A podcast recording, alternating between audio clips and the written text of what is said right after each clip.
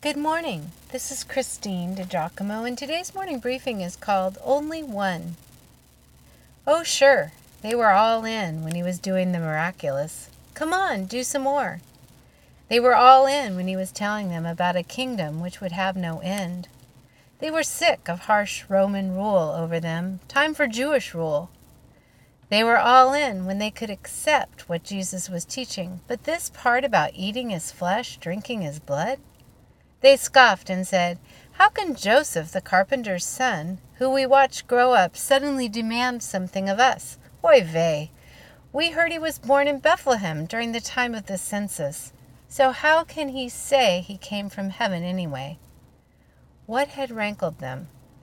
The followers now understood that to be a follower of Jesus Christ required two things submit your life to Him, ascribe to His moral code.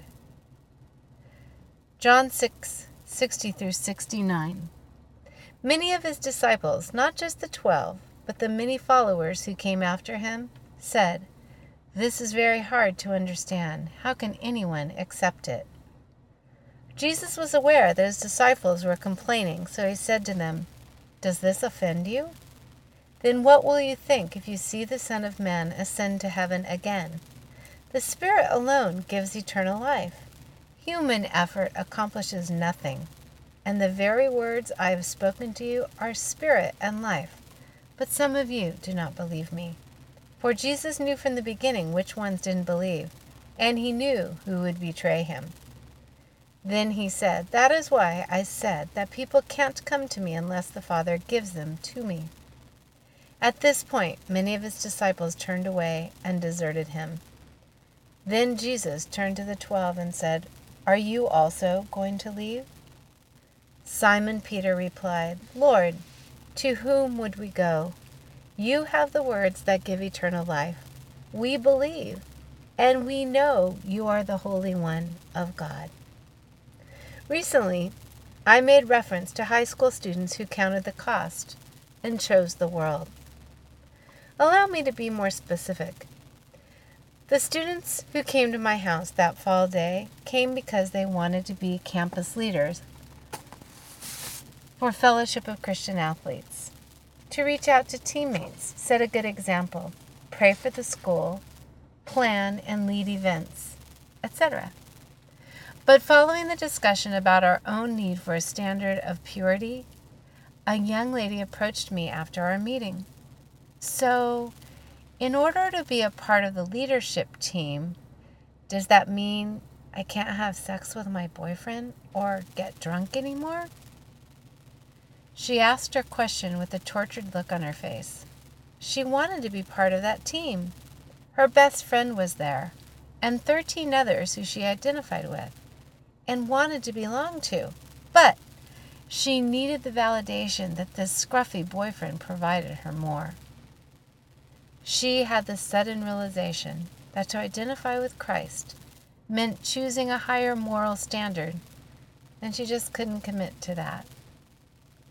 Friends, that's an overt example of a choice made. But we make more subtle ones by just putting our faith on the back burner remaining silent when speaking up or speaking out was in order.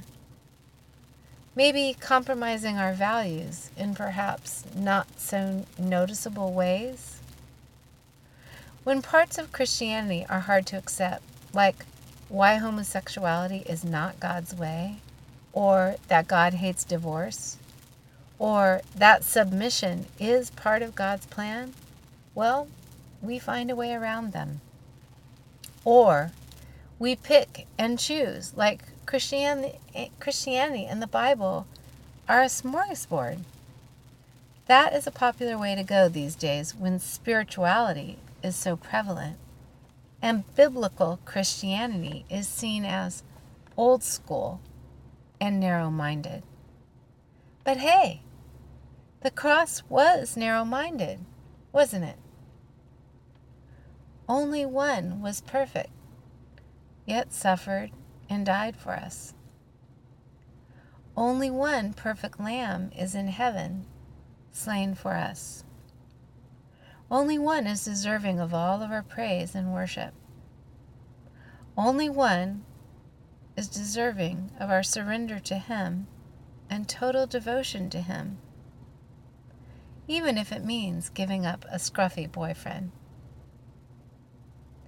You'd like to read this, you can go to pastorwoman.com, click on Powerful Bible Teaching, Morning Briefings, and again, the title is Only One